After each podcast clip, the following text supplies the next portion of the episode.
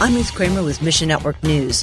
Victory is bittersweet for Japan's newly elected leaders following the Friday assassination of former Prime Minister Shinzo Abe.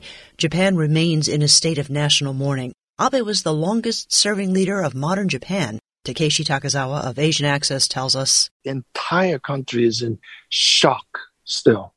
We do not think killing is the answer. That's part of our constitution as a nation. Pray Asian Access staff can share the hope of Christ with their countrymen. Mr. Abe's wife, Ms. Shizue, has visited our missionaries, uh, Sue Takamoto, and they became good friends. We will be praying for Sue Takamoto to be able to comfort Ms. Shizue for this critical moment. And Lebanon solidifies plans to rehome thousands of Syrian refugees Within a matter of weeks, officials say they'll start moving 15,000 refugees back to Syria each month.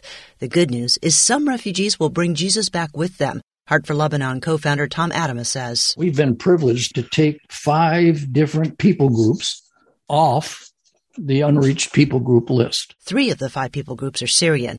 A people group is unreached if less than 2% of the population knows or follows Christ. Heart for Lebanon helps new believers grow to become disciple makers and leaders. Our Bible studies are exploding at the seams. Uh, mission leadership development program is getting ready to start a whole nother season uh, with a new group of people. Pray Syrian Christians will trust in the Lord as their living situation becomes uncertain. Mission Network News, a service of One Way Ministries.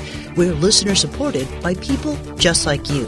So by giving to Mission Network News, you enable us to keep the stories of God's kingdom coming. And together, the Great Commission happens. Look for links at missionnews.org. I'm Ruth Kramer.